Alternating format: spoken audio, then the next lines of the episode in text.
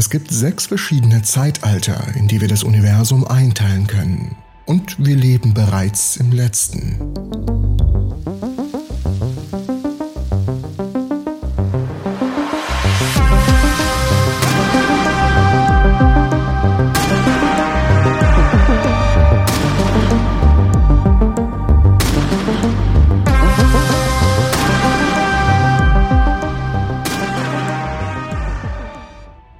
Das Universum dehnt sich aus, was bedeutet, dass die Abstände zwischen den größten kosmischen Strukturen mit der Zeit größer werden. Vor einer Sekunde war das Universum etwas kleiner. In einer Sekunde wird es etwas größer sein. Mit jedem Augenblick, der vergeht, vollzieht sich eine Reihe subtiler, aber sehr wichtiger Veränderungen, auch wenn viele von ihnen für uns als Menschen leider gar nicht erst wahrnehmbar sind. Aber diese subtilen Veränderungen summieren sich über große kosmische Zeiträume und betreffen mehr als nur Abstände. Während sich das Universum ausdehnt, ändert sich die relative Bedeutung von Strahlung, Materie, Neutrinos und dunkler Energie. Die Temperatur des Universums ändert sich auch mit, und auch das, was man am Himmel sieht, würde sich dramatisch verändern. Der Grund dafür ist hier sehr gut zu erkennen. Alles, was in unserem Universum existiert, enthält eine bestimmte Menge an Energie.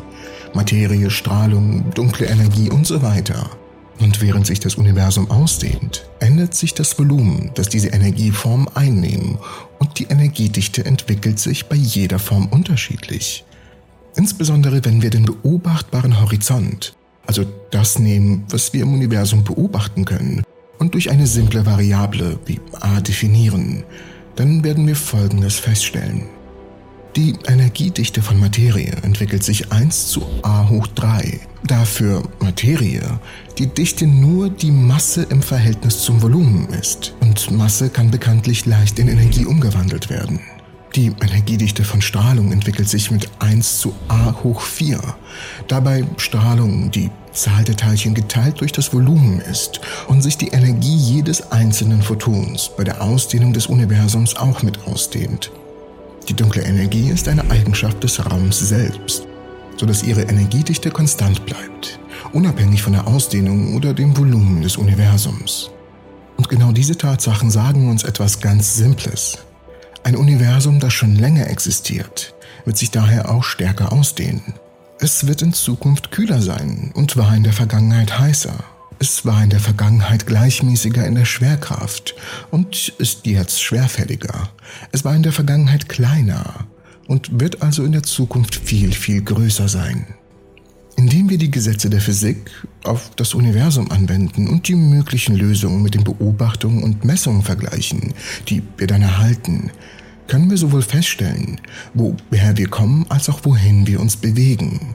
Wir können unsere Geschichte zu Beginn des heißen Urknalls und sogar noch viel weiter zurück bis zur kosmischen Inflation extrapolieren.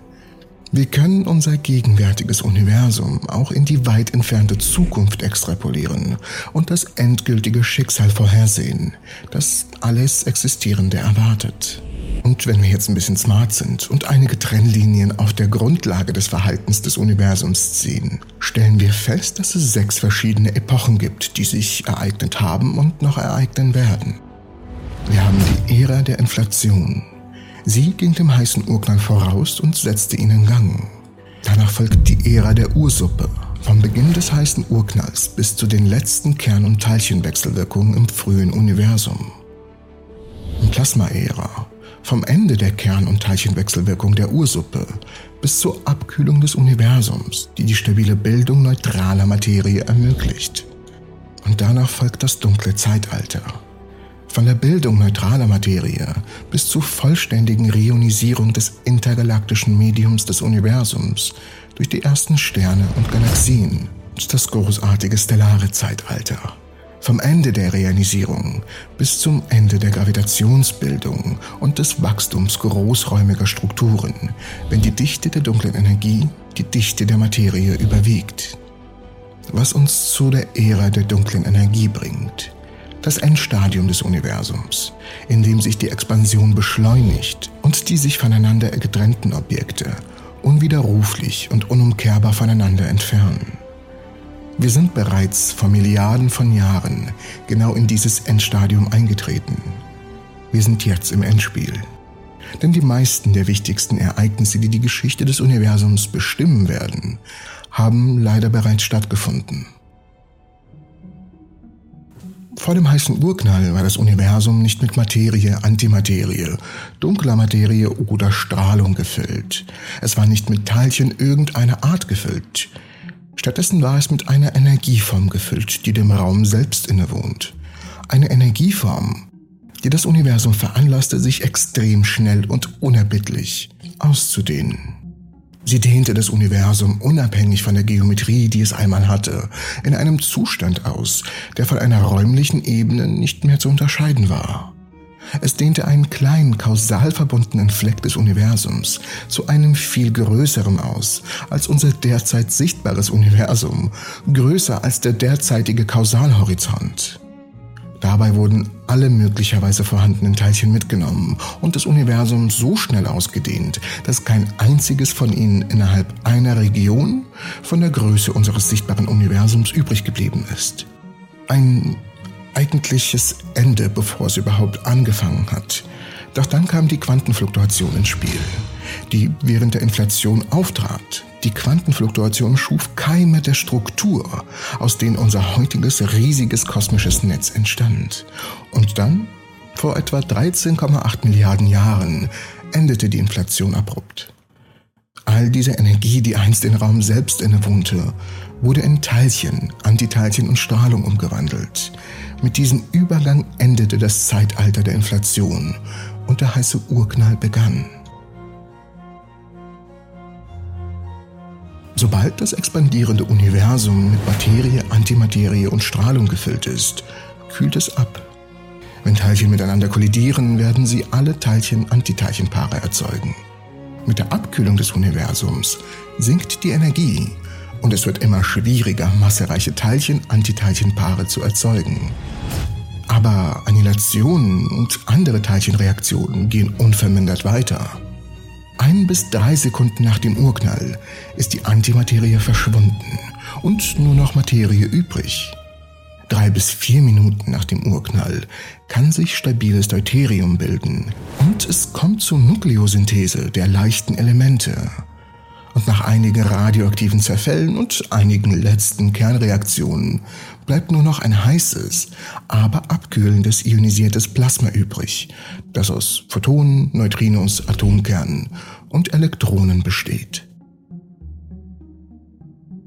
Sobald sich diese leichten Kerne bilden, sind sie die einzigen positiv geladenen Objekte im Universum und sie sind überall Natürlich steht ihnen die gleiche Menge an negativer Ladung in Form von Elektronen gegenüber. Kerne und Elektronen bilden Atome und so scheint es nur natürlich, dass sich diese beiden Teilchenarten sofort zueinander finden, Atome bilden und den Weg zu den Sternen ebnen. Leider sind sie den Photonen zahlenmäßig allerdings weit unterlegen, mehr als eine Milliarde zu eins. Jedes Mal, wenn sich ein Elektron und ein Atomkern verbinden, kommt ein Photon mit ausreichend hoher Energie und sprengt sie auseinander. Erst wenn sich das Universum dramatisch abkühlt, von Milliarden von Grad auf nur noch Tausende von Grad, können sich schließlich und endlich neutrale Atome bilden. Zu Beginn der Plasmaära wird der Energiegehalt des Universums von der Strahlung dominiert. Am Ende dominieren die normale und dunkle Materie. In dieser dritten Phase, im Zeitalter des Plasmas, befinden wir uns gerade mal 380.000 Jahre nach dem Urknall. Voller neutraler Atome kann die Gravitation endlich den Prozess der Strukturbildung im Universum in Gang setzen. Aber mit all diesen neutralen Atomen wäre das, was wir heute als sichtbares Licht kennen, am ganzen Himmel unsichtbar. Und warum? Weil neutrale Atome, insbesondere in Form von kosmischen Staub, das sichtbare Licht hervorragend blockieren. Um dieses dunkle Zeitalter zu beenden, muss das intergalaktische Medium reionisiert werden. Dazu sind enorme Mengen an Sternentstehung und eine enorme Anzahl ultravioletter Photonen erforderlich. Und das erfordert Zeit, Gravitation und den Beginn des kosmischen Netzes. Die ersten größeren Regionen der Reionisierung finden 200 bis 250 Millionen Jahre nach dem Urknall statt. Aber die Reionisierung ist im Durchschnitt erst abgeschlossen, wenn das Universum 550 Millionen Jahre alt ist. Zu diesem Zeitpunkt nimmt die Sternenentstehungsrate immer noch zu und die ersten massiven Galaxiehaufen beginnen sich gerade erst zu bilden. Und sobald das dunkle Zeitalter vorbei ist, wird das Universum für das Sternlicht durchlässig. Die großen Nischen des Kosmos sind nun zugänglich mit Sternen, Sternhaufen, Galaxien, Galaxiehaufen und dem großen wachsenden kosmischen Netz, die alle darauf warten, entdeckt zu werden. Das Universum wird energetisch von dunkler Materie und normaler Materie dominiert und die durch die Schwerkraft gebundenen Strukturen werden immer größer. Die Sternentstehungsrate steigt und steigt und erreicht etwa drei Milliarden Jahre nach dem Urknall ihren Höhepunkt. Zu diesem Zeitpunkt bilden sich weiterhin neue Galaxien, bestehende Galaxien wachsen weiter und verschmelzen und Galaxiehaufen ziehen immer noch Materie an. Doch irgendwas stimmt hier nicht. Die Menge an freiem Gas in den Galaxien beginnt zu sinken, da die enormen Mengen an Sternentstehungen einen großen Teil davon verbraucht haben. Langsam aber stetig sinkt die Sternentstehungsrate. Im Laufe der Zeit wird die Sterberate der Sterne die Geburtenrate übersteigen, was durch die folgende Überraschung noch verschlimmert wird. Während die Materiedichte mit dem expandierenden Universum abnimmt, beginnt eine neue Energieform, die dunkle Energie zu erscheinen und zu dominieren. Etwa 7,8 Milliarden Jahre nach dem Urknall hören entfernte Galaxien auf, sich voneinander zu entfernen und beginnen sich wieder zu beschleunigen. Das sich beschleunigende Universum ist jetzt da. Etwas später, 9,2 Milliarden Jahre nach dem Urknall, wird die dunkle Energie zur dominierenden Energiekomponente im Universum. An diesem Punkt treten wir in die finale Ära ein. Sobald die dunkle Energie die Oberhand gewinnt, geschieht etwas Bizarres. Die großräumigen Strukturen des Universums hören auf zu wachsen. Die Objekte, die von der Übernahme der dunklen Energie durch die Schwerkraft aneinander gebunden waren, sie bleiben gebunden, aber diejenigen, die bei Beginn des Zeitalters der dunklen Energie noch nicht gebunden waren, werden auch nie gebunden. Stattdessen werden sie sich einfach voneinander wegbeschleunigen und einsame Existenzen in der großen Weite des Nichts führen. Die einzelnen gebundenen Strukturen wie Galaxien und Galaxiegruppen und Galaxiehaufen werden schließlich zu einer riesigen elliptischen Galaxie verschmelzen. Die vorhandenen Sterne werden absterben, die Bildung neuer Sterne wird fast nicht mehr existent sein und irgendwann auch zum Stillstand kommen. Durch gravitative Wechselwirkung werden die meisten Sterne in den intergalaktischen Abgrund gestoßen. Planeten werden aufgrund des Zerfalls durch Gravitationsstrahlung spiralförmig in ihre Muttersterne oder stellaren Überreste zerfallen. Selbst schwarze Löcher mit außergewöhnlich langer Lebensdauer werden irgendwann durch die Hawking-Strahlung zerfallen. Am Ende werden nur noch schwarze Zwergsterne und isolierte Massen übrig bleiben, die zu klein sind, um eine Kernfusion zu zünden und die in diesem leeren, sich ständig ausdehnenden Kosmos nur spärlich bevölkert voneinander getrennt sind. Diese Leichen im Endzustand werden noch Google-Jahre später existieren, da die dunkle Energie der dominierende Faktor im Universum bleibt, solange die stabilen Atomkerne und die Struktur des Raums selbst nicht unvorhergesehenen Zerfällen unterliegen und die dunkle Energie sich genauso verhält wie die kosmische Konstante, die sie nun mal zu sein scheint, ist dieses Schicksal unvermeidlich. Diese letzte Ära der Vorherrschaft der dunklen Energie hat bereits begonnen. Die dunkle Energie wurde für die Expansion des Universums vor sechs Milliarden Jahren wichtig und begann, den Energiegehalt des Universums etwa zu der Zeit zu dominieren, als unsere Sonne und unser Sonnensystem geboren wurden. Das Universum mag sechs verschiedene Stadien haben, aber während der gesamten Erdgeschichte befinden wir uns bereits im letzten Stadium. Zeit ist hier aber auch ein interessantes Stichwort. Auch wenn wir hier in der richtigen Zeit geboren wurden, oder vielleicht gar einer falschen, sind wir uns immer noch nicht sicher, warum die Zeit überhaupt existiert und vor allem, ob sie existiert. Denn die neuesten wissenschaftlichen Forschungen schlagen die Idee der Zeit selbst aus und ersetzen sie durch, nun, durch was genau? Dieses Video wird euch die Antwort liefern.